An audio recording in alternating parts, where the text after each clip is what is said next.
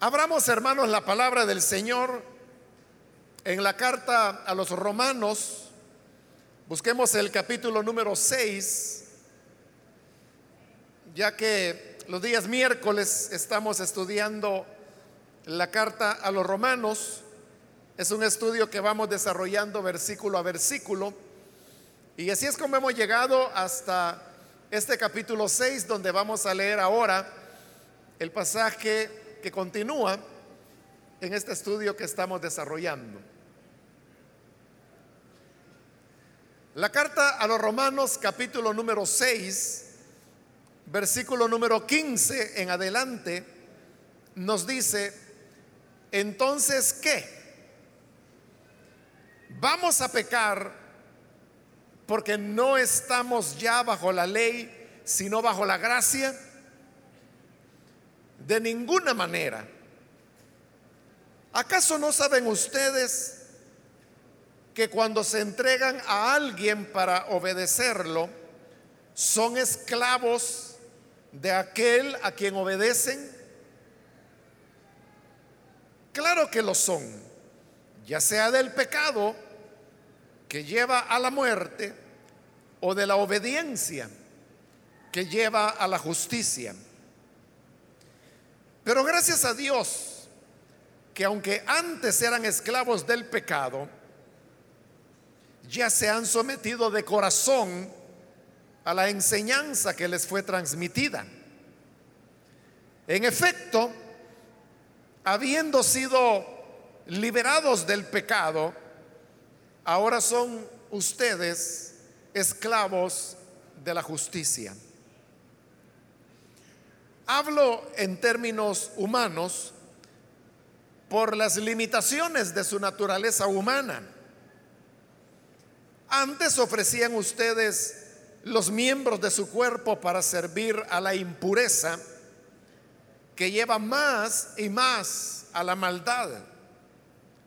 Ofrézcanlos ahora para servir a la justicia que lleva a la santidad. Cuando ustedes eran esclavos del pecado, estaban libres del dominio de la justicia. ¿Qué fruto cosechaban entonces? Cosas que ahora los avergüenzan y que conducen a la muerte. Pero ahora que han sido liberados del pecado y se han puesto al servicio de Dios, cosechan la santidad que conduce a la vida eterna. Porque la paga del pecado es muerte, mientras que la dádiva de Dios es vida eterna en Cristo Jesús, nuestro Señor. Amén. Hasta ahí dejamos la lectura. Pueden tomar sus asientos, por favor.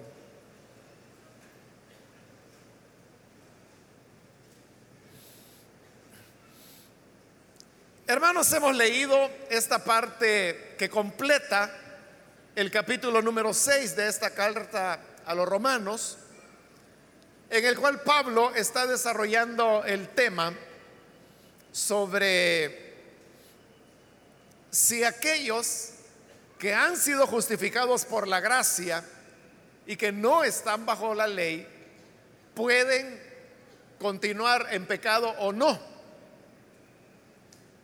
Ese razonamiento que a nosotros nos parecería absurdo, era en realidad algo que las personas que objetaban a Pablo pensaban de verdad. Y como le dije en la última oportunidad, no es solamente una acusación que a Pablo le hacían, sino que yo le comentaba cómo aún hoy en día, cuando se habla acerca del Evangelio de la Gracia, y de cómo la salvación no es por méritos, no es por obras, sino que es por la fe, todavía hay personas que interpretan esa enseñanza como que uno está diciendo, ya que la salvación no es por obras, sino que por la gracia, usted puede vivir como quiera. Si quiere, puede pecar. Así lo interpretan algunos. Ahora mismo que estamos estudiando esta carta a los romanos, que si usted ha venido siguiendo la secuencia, pues se habrá dado cuenta que la carta a los romanos es lo que dijimos desde el principio, desde la introducción, que es un tratado en el cual Pablo explica el tema de cómo se salva el ser humano. Y la conclusión a la que él llega después de una serie de razonamientos que hemos visto ya, es que el hombre se salva no por obras o por méritos que pueda hacer, sino por la pura gracia y misericordia del Señor, en lo cual no hay mérito que nos haga merecedores a esa gracia. Y como lo vimos en el capítulo 4, al contrario, Pablo decía, la jactancia queda desechada. Pues al explicar estos pasajes anteriores, hay personas, hermanos, que se han comunicado con su servidor y que han dicho exactamente esa acusación. Y es de que si se está enseñando que la salvación es por gracia y no por obras, entonces no importa cómo el ser humano viva. El ser humano puede cometer pecados porque al fin y al cabo no es por obras, es por gracia. Obviamente las personas que dicen eso son unas tres o cuatro, ¿no? Siempre hay personas que no terminan de entender algunas cosas. Pero, en fin, era un problema que hace dos mil años ya se daba y por eso es que Pablo escribe este capítulo en el cual él está demostrando que aquellos que hemos sido justificados por medio de la gracia no significa que podamos seguir una vida de maldad simplemente porque la salvación no es por obras. Y por eso es que en este capítulo Pablo da dos grandes razones de por qué no podemos continuar en el pecado. Y eso dijimos en la ocasión anterior, que este capítulo se divide en dos partes. Y cada parte está marcada por la pregunta que aparece en el versículo 1, donde dice, vamos a persistir en el pecado para que la gracia abunde. Esa pregunta se vuelve a repetir en el versículo 15, que es donde hoy hemos comenzado a leer, cuando pregunta, vamos a pecar porque no estamos ya bajo la ley, sino bajo la gracia. Es decir, la pregunta se hace dos veces en este capítulo.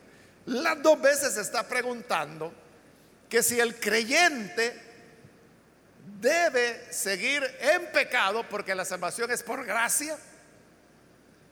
Y cada vez que Pablo hace la pregunta, él dará respuestas diferentes, que no son contradictorias, sino que son una razón tras otra de por qué el creyente no puede seguir en pecado. Entonces la formulación de la pregunta que aparece en el versículo 1 y luego en el 15 marca las dos partes en que el capítulo se divide. Por eso precisamente es que comenzamos la lectura en ese versículo 15 porque es ahí donde la pregunta se hace por segunda vez y consecuentemente es donde él dará la segunda razón por la cual el creyente que ha sido justificado por gracia y no por obras, no puede continuar en pecado. Antes de pasar a esta segunda razón, quiero recordarle cuál es la primera. La primera es que Pablo dice que los que hemos creído en Jesús hemos muerto al pecado. Y por cuanto hemos muerto al pecado, entonces no hay una razón para que la persona pueda continuar practicando el pecado si es que ya murió a eso. Creo que el ejemplo ese de la muerte, todos lo entendemos, ¿no? Porque el muerto no hace nada, no dice nada, está muerto. Por lo tanto, ya no tiene una reacción ante eh, las cosas, los hechos que continúan ocurriendo en este mundo físico. Igual el que murió al pecado. El pecado ya no tiene mayor injerencia sobre él y mucho menos va a manejar su vida como es en el caso de aquellos que tienen como propósito en su vida ceder a la tentación todo el tiempo que lo deseen o que sea posible. Esa es la primera razón que cuando Cristo murió, nosotros que hemos creído en Él también morimos. Morimos al pecado. Cuando Cristo fue sepultado, nosotros los creyentes fuimos también sepultados. Lo cual ocurre simbólicamente cuando somos bautizados en agua. Y cuando Jesús resucitó, resucitó para una dimensión de vida diferente. De igual manera el creyente que cree en Jesús también es resucitado con Cristo. Esta resurrección se da de manera simbólica, perdón, cuando la persona es levantada de las aguas bautismales. Y al igual que Jesús resucitó para una dimensión de vida diferente, el creyente que resucita en Cristo también va a una dimensión de vida diferente que ya no es la vida de pecado. Por eso es que a la primera vez que él formuló la pregunta en el versículo 1, vamos a persistir en el pecado para que la gracia abunde, responde de ninguna manera. Y es una respuesta tajante. Lo mismo ocurre en este versículo 15, cuando vuelve a preguntar, vamos a pecar porque no estamos ya bajo la ley, sino bajo la gracia. Y responde también contundentemente, de ninguna manera. Ahora, aunque el fondo de las dos preguntas es la misma, realmente hay cierta variación en las preguntas. Porque vea, en el versículo 1 lo que Pablo está preguntando es, vamos a persistir en el pecado. Y en el 15 lo que está preguntando es, ¿vamos a pecar? ¿Cuál es la diferencia entre persistir en el pecado y vamos a pecar?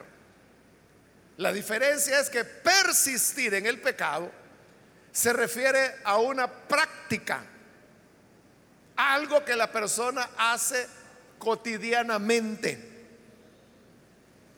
El atleta persiste en entrenarse.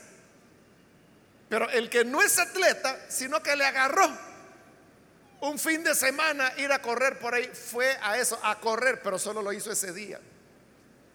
Persistir en el pecado, entonces es cuando la persona ejerce una práctica del pecado la cual Pablo dijo que de ninguna manera el creyente debe hacer.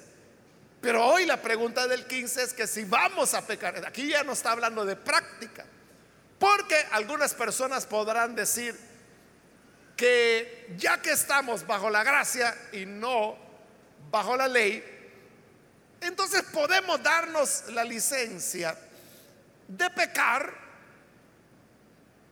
uno que otro pecadito por ahí como dice la gente, una canita al aire pues no hace daño. Otros dicen, una dicen, no es ninguna. Bueno, y hay así inventos de la gente, ¿no? Pero la idea fundamental es que está bien, no vamos a practicar el pecado, pero cometer un pecado allá eventualmente, que es a lo que se refiere, vamos a pecar ¿Es algo que vamos a hacer o se puede hacer porque estamos bajo la gracia y no bajo la ley? Pablo responde contundentemente, de ninguna manera. Y va a explicar por qué no. Y es lo que se dispone a hacer a continuación. Y esta sería la otra razón. La primera fue que estamos muertos con Cristo. La segunda es esta, que él explica a continuación. En el versículo 16 Dice, ¿acaso no saben ustedes que cuando se entregan a alguien para obedecerlo, son esclavos de aquel a quien obedecen?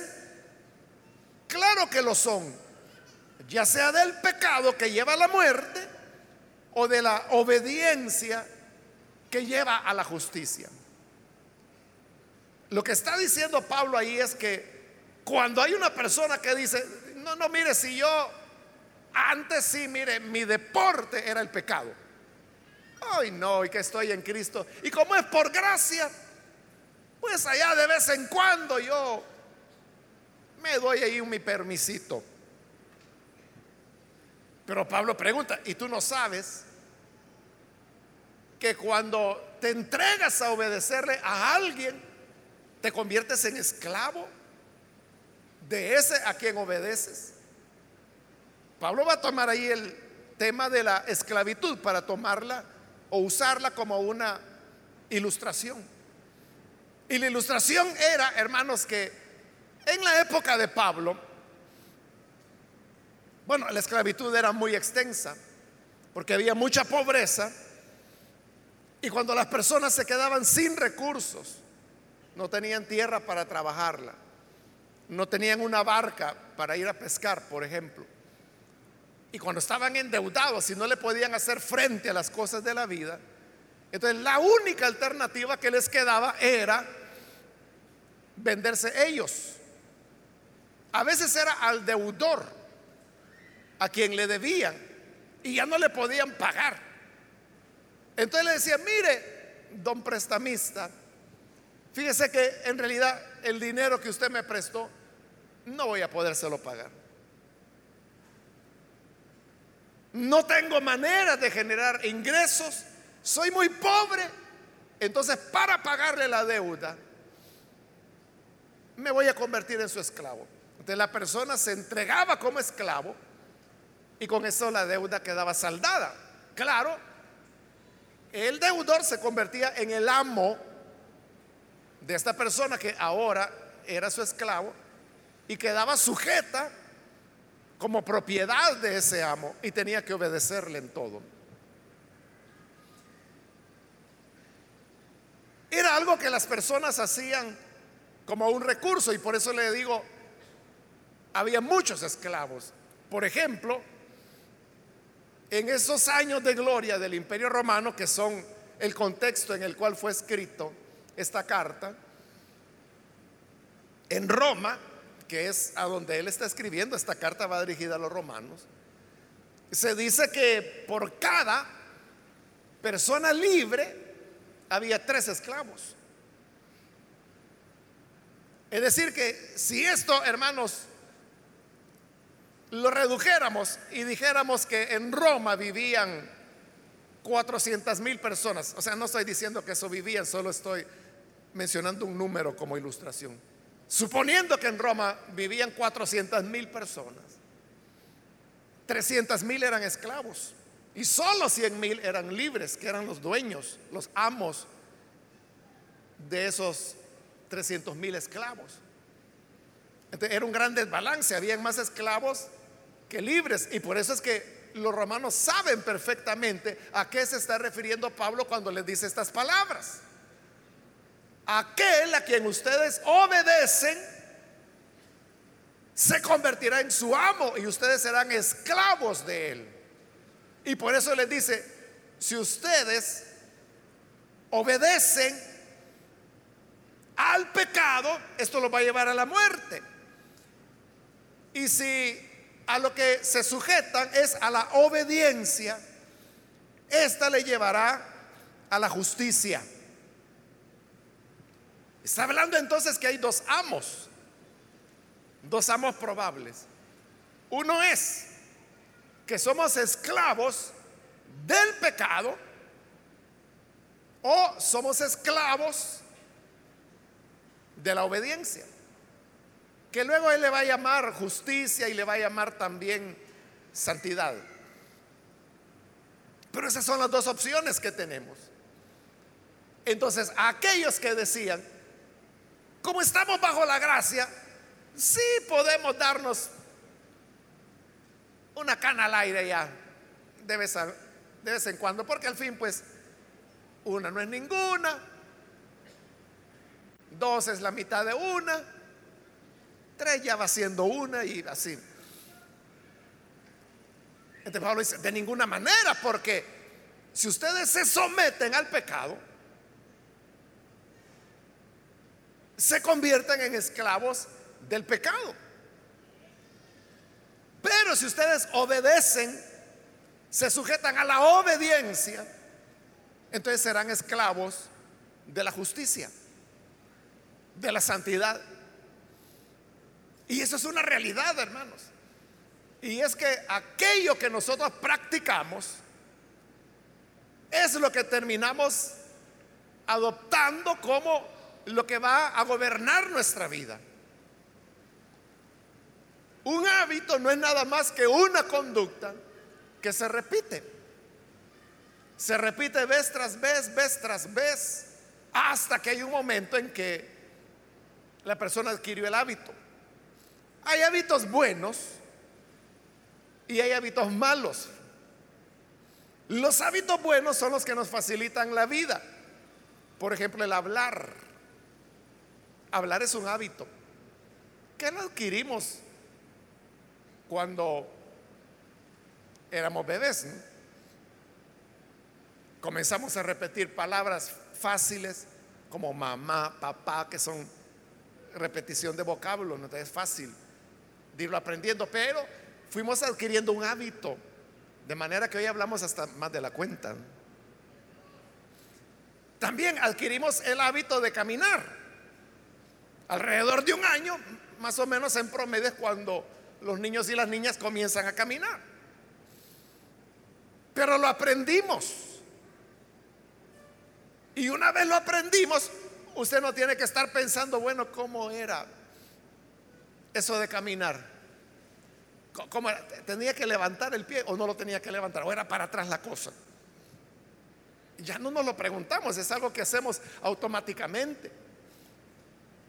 Y así hay varios hábitos positivos, pero así como aprendemos hábitos que nos facilitan la vida, porque al ser hábitos lo hacemos ya sin pensarlo.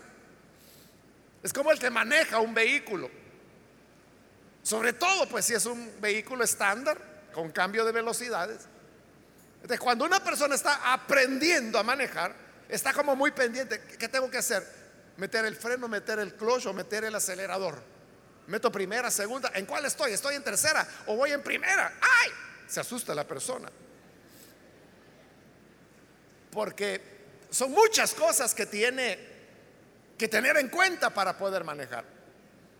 Pero cuando el manejar se convierte en un hábito, hermano, o sea, pero es que la gente hasta se duerme manejando y por eso hay accidente. Porque el vehículo viene a ser ya una extensión del cuerpo de la persona. O sea, llega a tener tal cálculo, hermanos, que sabe exactamente que si me que voy por aquí y yo sé que voy a pasar.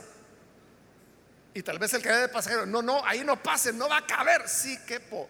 No, no va a caber, va a rayar el vehículo. Y el otro sabe y, y pasó limpiamente.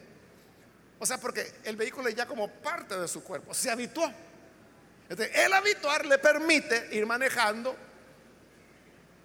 e ir oyendo música, por ejemplo, o ir oyendo noticias, o ir platicando con la persona que va al lado. Bueno, algunos incluso ahí van viendo el teléfono, recibiendo llamadas, aunque es ilegal, ¿verdad? O van enviando textos, peor, ¿verdad? Y por eso hay muchos accidentes. Pero es porque se han habituado de manera que conducen y ya no tienen que estar esforzándose para eso. Entonces, cuando obedecemos al pecado, nos sometemos al pecado como amo. Y el pecado se convierte en nuestro amo. Somos esclavos del pecado. Y entonces viene esa conducta pecaminosa que aunque sea ocasionalmente, se repite. Y al repetirse se va convirtiendo en hábito. Y al convertirse en hábito, después lo hacemos ya sin pensar. Así como usted cuando se va a lavar los dientes, cuando aprendió a lavarse los dientes, alguien tuvo que enseñarle, tiene que hacerle así, luego hágase así, luego de este otro lado. Y usted tuvo que aprenderse los pasos. Pero hoy no, usted lo está haciendo y está leyendo el periódico, oyendo radio, está haciendo otras actividades al mismo tiempo. Entonces, cuando el pecado se convierte en un hábito, porque el pecado es nuestro amo, somos esclavos del pecado. Entonces, la persona realiza pecado sin premeditarlo, sin estarlo pensando mucho, se convierte como un impulso que se da de manera natural. Y a eso se debe que aquellas personas que le fallan al Señor y luego se reconcilian y vuelven a fallar y se vuelven a reconciliar y vuelven a fallar y se vuelven a reconciliar. se preguntan, ¿será que yo no soy nacido de nuevo? ¿Será que no soy cristiano? ¿Que no soy hija de Dios? Porque yo le digo al Señor que me arrepiento, que no lo voy a volver a hacer. Y lo vuelvo a hacer. ¿Por qué lo vuelve a hacer? Es porque es esclavo del pecado. Porque se sometió al pecado. Y el problema, la persona puede decir, pero mire, es que yo me reconcilio y, me reconcilio con sinceridad. Mire, si la última vez hasta lloré cuando le pedí perdón al Señor. O sea, no se duda que el arrepentimiento es verdadero, no se duda que ese reconcilio fue sincero, que las lágrimas fueron sinceras. Pero el problema es, ¿qué haces después de reconciliarte? Esa es la clave. ¿Qué haces después de reconciliarte? Si usted dice, bueno, lo que yo hago es que sigo yendo a la iglesia. No, pero en relación a tu hábito, ¿qué haces? No, pues como ya le pedí perdón al Señor. Ese es el problema, que la gente no sabe que está tratando con un hábito porque al pecar se sometió a la esclavitud del pecado. Si la persona solamente se reconcilió y no hizo nada más, volverá a caer. Y podrá reconciliarse 30 veces. Y volverá a caer 31 veces. Entonces, ¿cuál es la clave? Que después de haberse reconciliado, tiene que hacer algo para romper ese hábito. ¿Cómo se rompe un hábito? Bueno, aquí no lo toca Pablo, pero sí se toca en varios, en otras cartas, principalmente en la carta a los Efesios. Y ahí dice, el que robaba, ya no robe más, sino trabaje para tener con qué ayudar a los demás. Supongamos que una persona se sometió al pecado del robo porque así aprendió de niño, porque le gusta la vida fácil, o se crió en un ambiente donde no había rectitud, ni honestidad, ni valores, es ladrón. De cuando roba, se somete al pecado, se convierte en esclavo del pecado. Se puede reconciliar, pero si no hace nada con su hábito, la próxima vez que vea que una hermana deja mal puesta la cartera en la silla, se la va, se la va a quitar, aunque sea en iglesia. Entonces, ¿qué tiene que hacer esa persona? Ahí lo dice Pablo. Bueno, lo dice en Efesios, ¿no? Dice, el que robaba y ya se arrepintió, pidió perdón, se reconcilió. ¿Qué tiene que hacer ahora? Vaya a trabajar, dice Pablo para que trabajando tenga dinero para dar a los demás. ¿Qué es lo que va a destruir el hábito del robo? Lo inverso. ¿Y qué es robar? Es quitarlo, quitarle algo a una persona. Entonces Pablo dice, tiene que hacer lo contrario, darle algo a las personas. Pero ¿cómo le va a dar si él no tiene? Que vaya a trabajar. Igual, él menciona ahí en la carta a los Efesios se menciona, el que mentía, dice, ya no mienta más, sino hable verdad con su prójimo. Otra vez, ¿cuál es el hábito pecaminoso? Mentir. ¿Qué debo hacer para romper el hábito de la mentira? Hablar verdad, dice Pablo. Es decir, hacer lo contrario. Los hábitos se destruyen, los hábitos pecaminosos se destruyen cuando usted hace la conducta contraria. Entonces, ese hábito no significa que va a desaparecer de la noche a la mañana. Pero si usted trabaja, se empeña, y como dijo Jesús, se niega a sí mismo, toma su cruz y lo sigue a él cada día, terminará por vencer el hábito pecaminoso.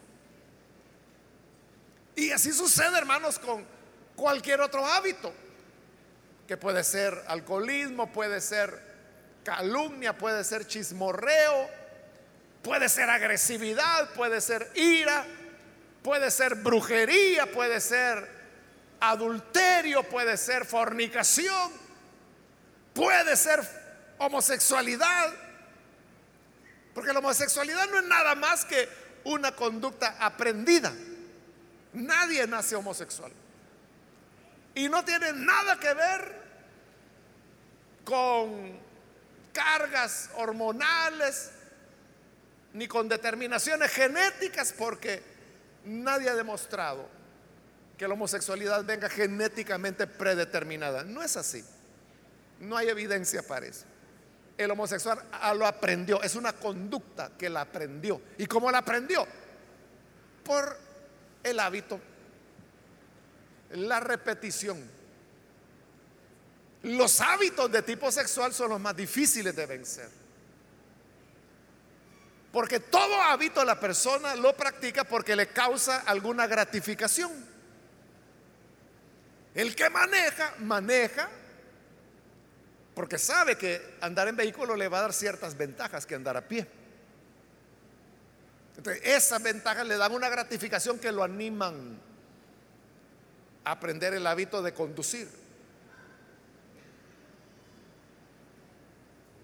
El problema con los hábitos de naturaleza sexual es que la gratificación es inmediata, es intensa y siempre está, siempre se produce por eso es que los hábitos de aspectos sexuales se aprenden rapidísimamente y consecuentemente son más difíciles de erradicarlos, lo cual no significa que no se pueda.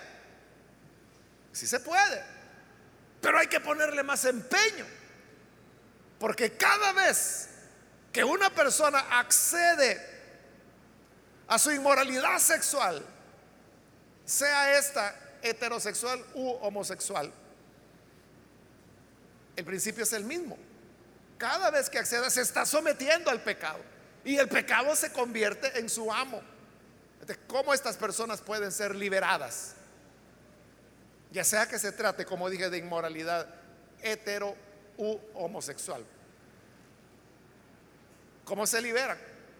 Deshabituándose. Y eso lleva tiempo. Eso implica una serie de aspectos que se deben trabajar porque la sexualidad humana no es solamente el acto físico, la sexualidad humana implica eh, amistad, estímulos visuales, condiciones, emociones, tiempo, maneras de relaciones. El homosexual, sus amistades son fundamentalmente homosexuales.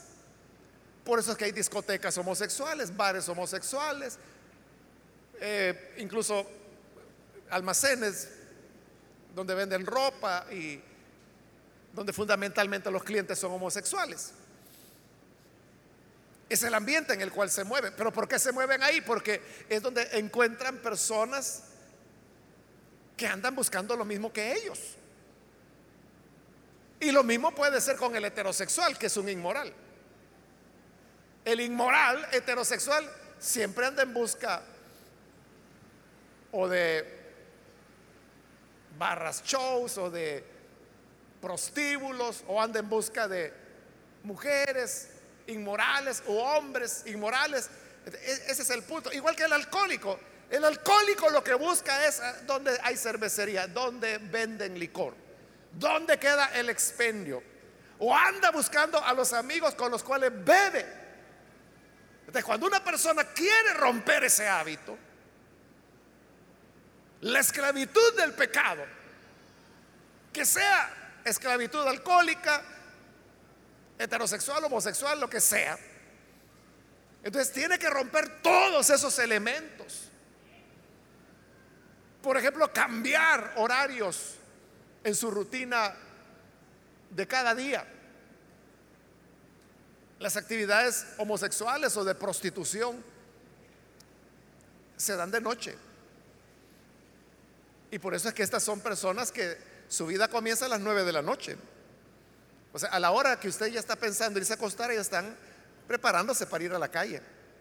Y van a regresar a las 4 o 5 de la mañana. Y usted me dice, bueno, ¿y esa gente no trabaja? Bueno, sí trabaja, pero en prostitución. Así se ganan la vida. Esos hábitos hay que cambiarlos y eso implica por comenzar a levantarse temprano, buscar otro tipo de personas, otro tipo de trabajo, cambiar amigos. Ya no puede estar allá en el parque donde están la concentración de homosexuales o de inmorales, no sino que se trata de, cambiar las amistades, de cambiar las lecturas, de cambiar la gente con la cual nos relacionamos, la manera como administramos nuestro tiempo, cómo administramos nuestro dinero, cómo está mi relación con Dios, con la iglesia, con los hermanos, cómo estoy en lectura de la Biblia, cómo estoy en oración. Entonces cuando yo reformo todas esas cosas en mi vida, puedo salir adelante del hábito que me atrapa. Pero si no hago todo ese trabajo de desmontaje de las condiciones que me llevan a pecar, repito, podré pasar reconciliarme, reconciliándome toda la vida y no voy a cambiar. Porque no hago más que reconciliarme. Y con eso no estoy diciendo que reconciliar no sirva para nada. Lo que estoy diciendo es que es solo el paso uno de una serie de pasos que la persona tiene que dar para cambiar la manera como su vida ha sido configurada, es decir, su estilo de vida. Y cuando eso es cambiado, los hábitos se pueden superar. De ese peligro es que Pablo está advirtiendo. Cuando él pregunta, vamos a pecar, aunque sea ya en Año Nuevo. Solo porque no estamos bajo la ley, sino que bajo la gracia. Y él responde, de ninguna manera. Ajá, Pablo, ¿y por qué no? Porque se vuelven esclavos de aquel a quien obedecen. Si obedecen al pecado, se vuelven esclavos del pecado. Tan esclavos que por eso es que la gente dice, mire, yo lucho, yo he llorado, yo he ayunado, yo he vigilado, yo he puesto en oración a mi madrecita, que es diaconisa de la iglesia tal. Pero no puedo salir. Claro, ¿qué va a andar saliendo si ya se convirtió en esclavo del pecado? Tiene que seguir todo ese proceso de autonegación de cargar la cruz, de seguir a Jesús cada día, cada día, no puede descuidarse ni un día. El día que se descuide, la tentación volverá. Y si no está preparado, será derrotado. Es un trabajo de deshabituación. Deshabituarse, deshabituarse, deshabituarse, hasta que finalmente la persona logra la victoria. Amén. Versículo 17, pero gracias a Dios, que aunque antes eran esclavos del pecado, ya se han sometido de corazón a la enseñanza que les fue transmitida. Dijimos que habían dos amos probables, el pecado y la obediencia. Pero cuando nacemos, nosotros no decidimos.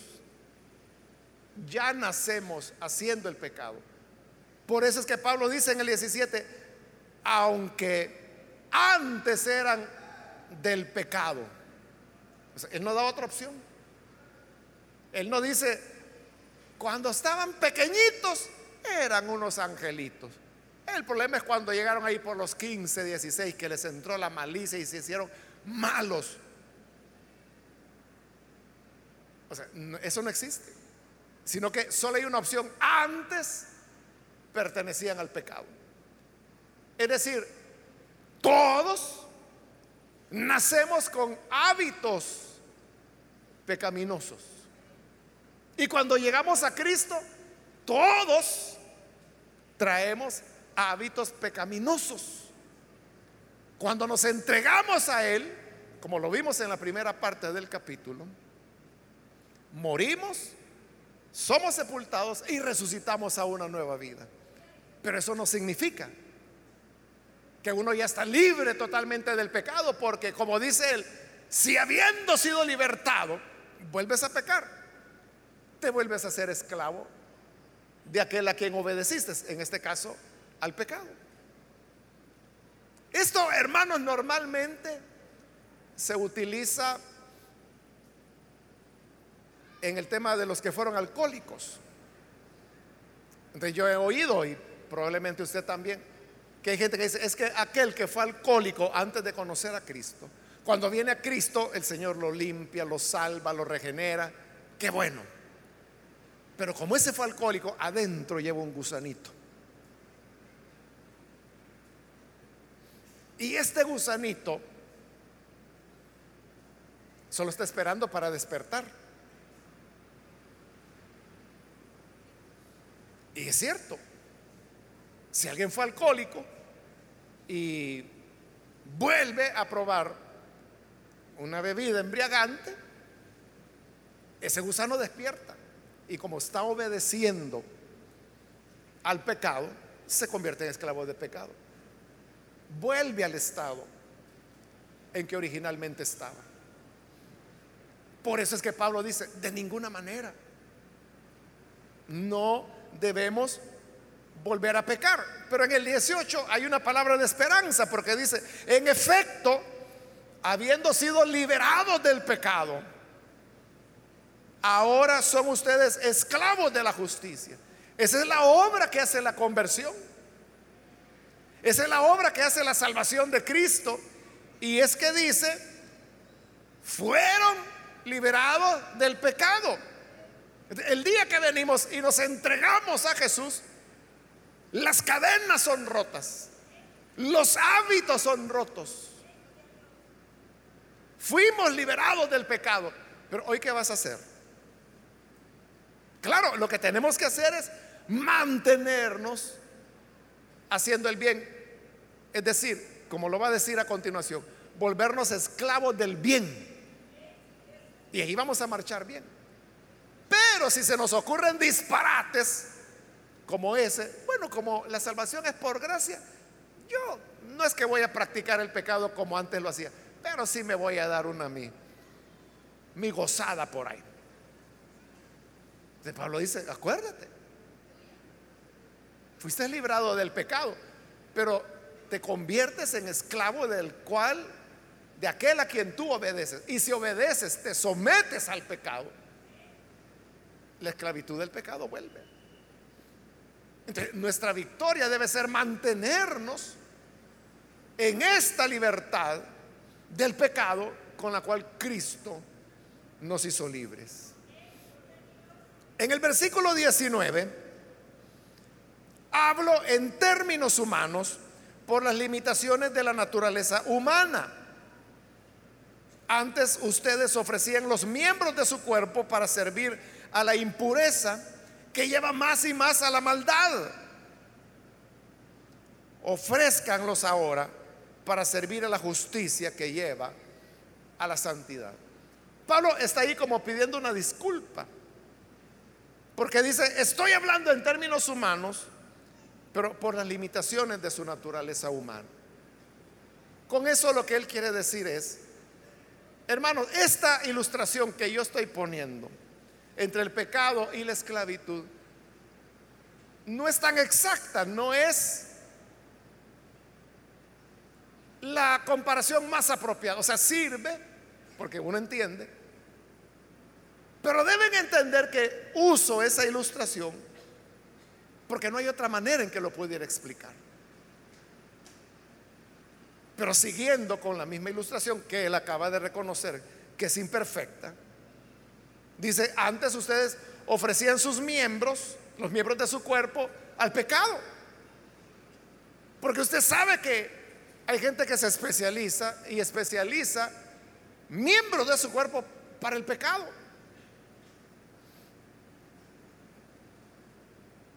Los carteristas, por ejemplo, desarrollan una gran habilidad porque el carterista no es un asaltante propiamente dicho. El asaltante es aquel que confronta a la persona normalmente con un arma y le dice, deme lo que tiene. El carterista no. Ese es el que ni arma anda, sino que ese actúa en silencio. Y cuando la persona no se da cuenta, le metió el dedo e, en la bolsa del pantalón o lo que sea y plum, le sacó la cartera. Pero la persona ni cuenta se dio. Eh, en el argot o el lenguaje que utilizan los ladrones, a eso le llaman hacer el dos de bastos, le dicen. Sí, porque solo usan dos dedos. O sea, ¿cómo hacen para con estos dos dedos sacar una cartera? A mí no me pregunte porque nunca lo practiqué. Pero ellos son expertos. La persona no lo siente. ¿O cuántas veces no le ha pasado a usted que se va a subir al bus y ahí la gente aprieta y lo apretaron y logró subir usted. Y cuando ya está arriba se mete la mano, ya no tiene la cartera. en ese apretón le hicieron el dos de bastos. Bueno, en otros países le llaman dedos de seda, le dicen. O sea, porque son tan suaves en hacer eso. Eso es ofrecer los, en este caso los dedos, ¿verdad? Ofrecer los miembros del cuerpo al pecado. Entonces dice, hoy esos miembros del cuerpo úsenlos para la santidad. Porque para las cosas buenas también se necesitan manos, se necesitan bocas, se necesitan oídos, se necesitan pies, se necesitan cabezas.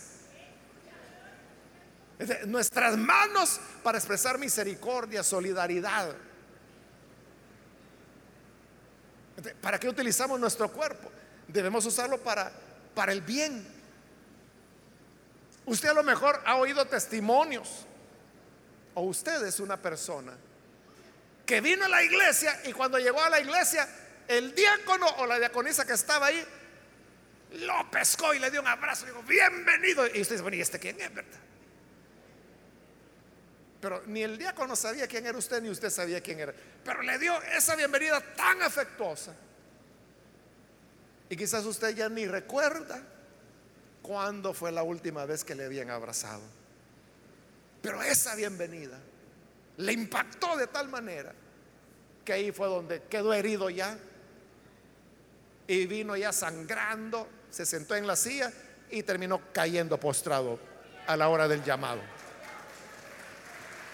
Amén, así es, ¿verdad, hermanos?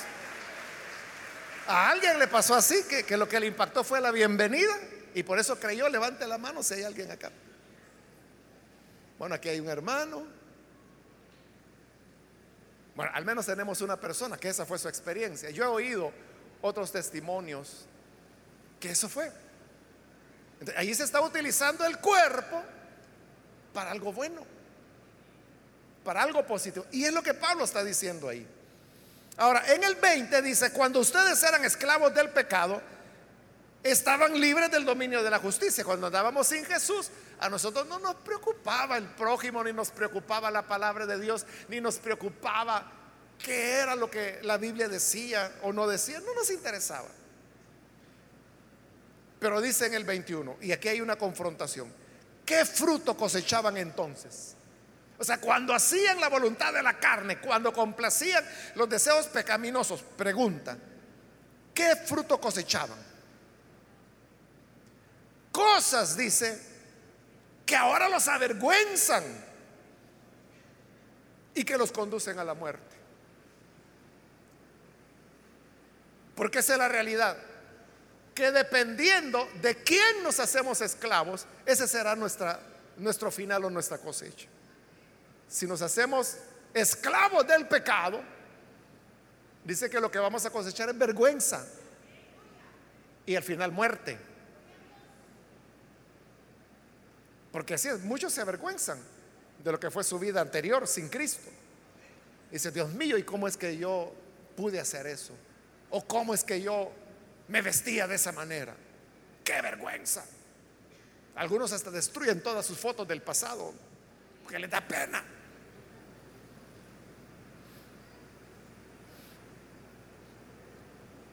Me recuerdo hace años, hermanos, allá en Santa Ana estaba yo iniciando el ministerio. Terminó el culto y me fui a tomar el bus. Todavía no había células, entonces no habían buses que llegaran a la iglesia, sino que estoy hablando del bus público, el transporte público. Y un hermano diácono iba conmigo y pues él iba con su uniforme, con su corbata.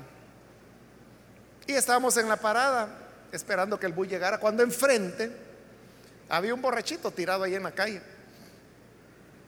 Y llegó lo que en esa época le estoy hablando ya por 1982 más o menos. Lo que le llamaban la palomita, ¿no? que era la ambulancia de la municipal que andaba precisamente recogiendo bolito.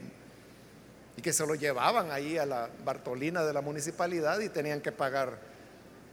En esa época creo que eran tres colones o algo así para poder salir. Y si no los pagaba tenía que estar tres días ahí en la Bartolina. Bueno, la cosa es que paró la palomita enfrente y se bajaron los de la municipalidad y agarraron al borrachito y lo... Yo creo que él estaba más para allá que para acá, ¿verdad? Pero cuando amaneció ya estaba en la Bartolina. La cosa es que lo recogieron y se lo llevaron. Y, y nosotros como estamos enfrente estamos viendo eso. Cuando el diácono me dice, hermano me dice, así me dice, me recogían a mí. ¿El qué? Le dije. Porque yo así lo había conocido, ya cristiano. Y ahí estaba, con su uniforme, su camisa blanca, su corbata. ¿Qué? ¿A, usted así lo recogía? Sí, me dice. Si yo era fino chichipate, me dice. Y sabe, me dice, mi mujer ni me iba a traer, ni pagaba los, creo que eran tres colones, no me acuerdo. Creo que era colón por día. Ahí me dejaba, me dice, para ver si así yo dejaba de, de tomar. ¿Y qué me dice? Yo solo iba a trabajar unos días y lo que ganaba, chuparme. Y ahí me levantaba la palomita.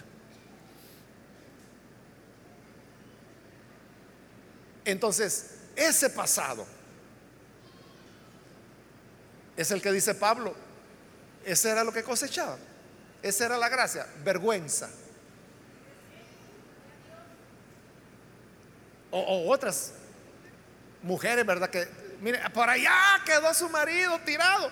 Y tenían que llevar una carretilla para levantarlo y llevarlo a casa. Sí, eso es real. Muchas mujeres descubrieron que era más fácil la carretilla que ir jalando al bolo. Pero esos hombres, cuando recuerdan eso, dicen, yo estaba loco.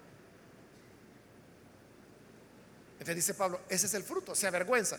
Pero si se hacen esclavos de la justicia, cosechan la santidad que conduce a la vida eterna. Es decir, que por hacer el bien, nunca nos vamos a avergonzar. Y lo más importante, no vamos a alcanzar muerte, sino que la vida eterna. Amén.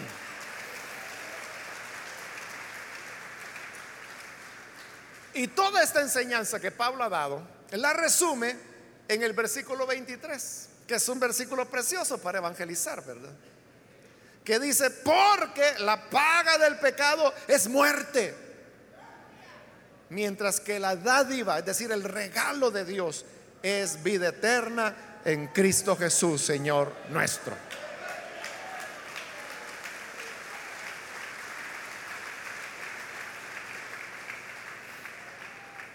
El pecado nos conducirá a la muerte pero mantenernos obedeciendo a la verdad nos lleva a heredar la vida eterna que es el regalo en Cristo Jesús, nuestro Señor. Vamos a cerrar nuestros ojos y yo quiero hacer una invitación para aquellas personas que todavía no han recibido al Señor Jesús como Salvador, mas si usted ha escuchado hoy la palabra del Señor y ha entendido que no hay manera en que podamos cambiar nuestra vida o librarnos de nuestras de nuestros hábitos pecaminosos, sino solamente a través de Cristo.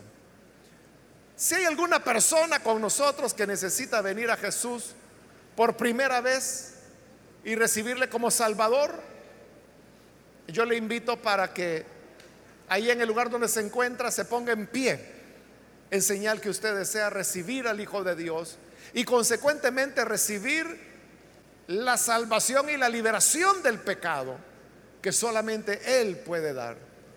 ¿Hay alguien que necesita venir? Póngase en pie. Cualquier amigo, amiga que hoy quiere tener la salvación del Hijo de Dios, póngase en pie y queremos orar por usted.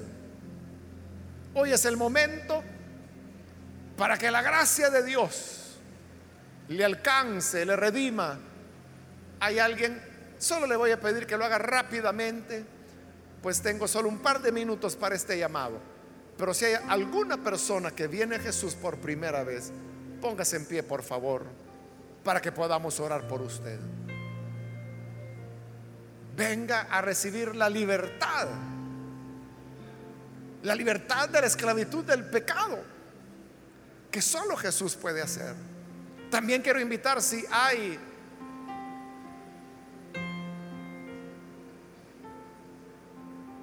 hermanos o hermanas que se han alejado del Señor, pero hoy necesitan reconciliarse. De igual manera, póngase en pie y venga para que oremos por usted. Cuando obedecemos al pecado, nos convertimos en esclavos del pecado. Y recuerde, si solo se reconcilia, lo más probable es que volverá a cometer la misma falta. Pero reconcíliese, porque es el primer paso. Pero luego de haberse reconciliado, comience a cambiar. Todo lo que sea necesario cambiar, quizás horarios, amigos, lugares que se frecuentan calles por donde se pasan. A veces quizás es necesario clausurar redes sociales, cambiar número telefónico, todo aquello que sea necesario para romper esa estructura de pecado, hágalo. Y verá cómo la gracia del Señor le saca adelante. ¿Hay alguien que necesita reconciliarse? Póngase en pie y venga, vamos a orar por usted. A usted que nos ve por televisión, le invito para que ore con nosotros. Y en esta oración reciba al Señor por primera vez o si necesita reconciliarse, hágalo ahí en su hogar. Ore con nosotros. Señor, gracias por estas personas que ven a través de televisión, de internet o escuchan por radio llega a cada persona para hoy obrar esa liberación del pecado que ellos están anhelando. Estas personas que se unen en oración o que se están reconciliando, Padre, rompe las cadenas de maldad, líbrales, que puedan servirte, que ellos experimenten las cadenas rotas y esos hábitos que se adquirieron tiempo atrás, décadas atrás, sean rotas por el poder de tu espíritu y de tu palabra, para que así comencemos una nueva dimensión de nuestra vida. Con Cristo hemos resucitado y queremos llevar esa novedad de vida que tenemos en el Hijo de Dios. Ayúdanos a servirte siempre. Y que así como en el pasado presentamos nuestro cuerpo para el pecado, hoy lo presentamos como instrumentos de justicia. Úsanos, Señor, para que seamos tus manos, tu boca, tus ojos, tus brazos, tu cuerpo. En el nombre de Jesús lo rogamos. Amén. Amén. Amén.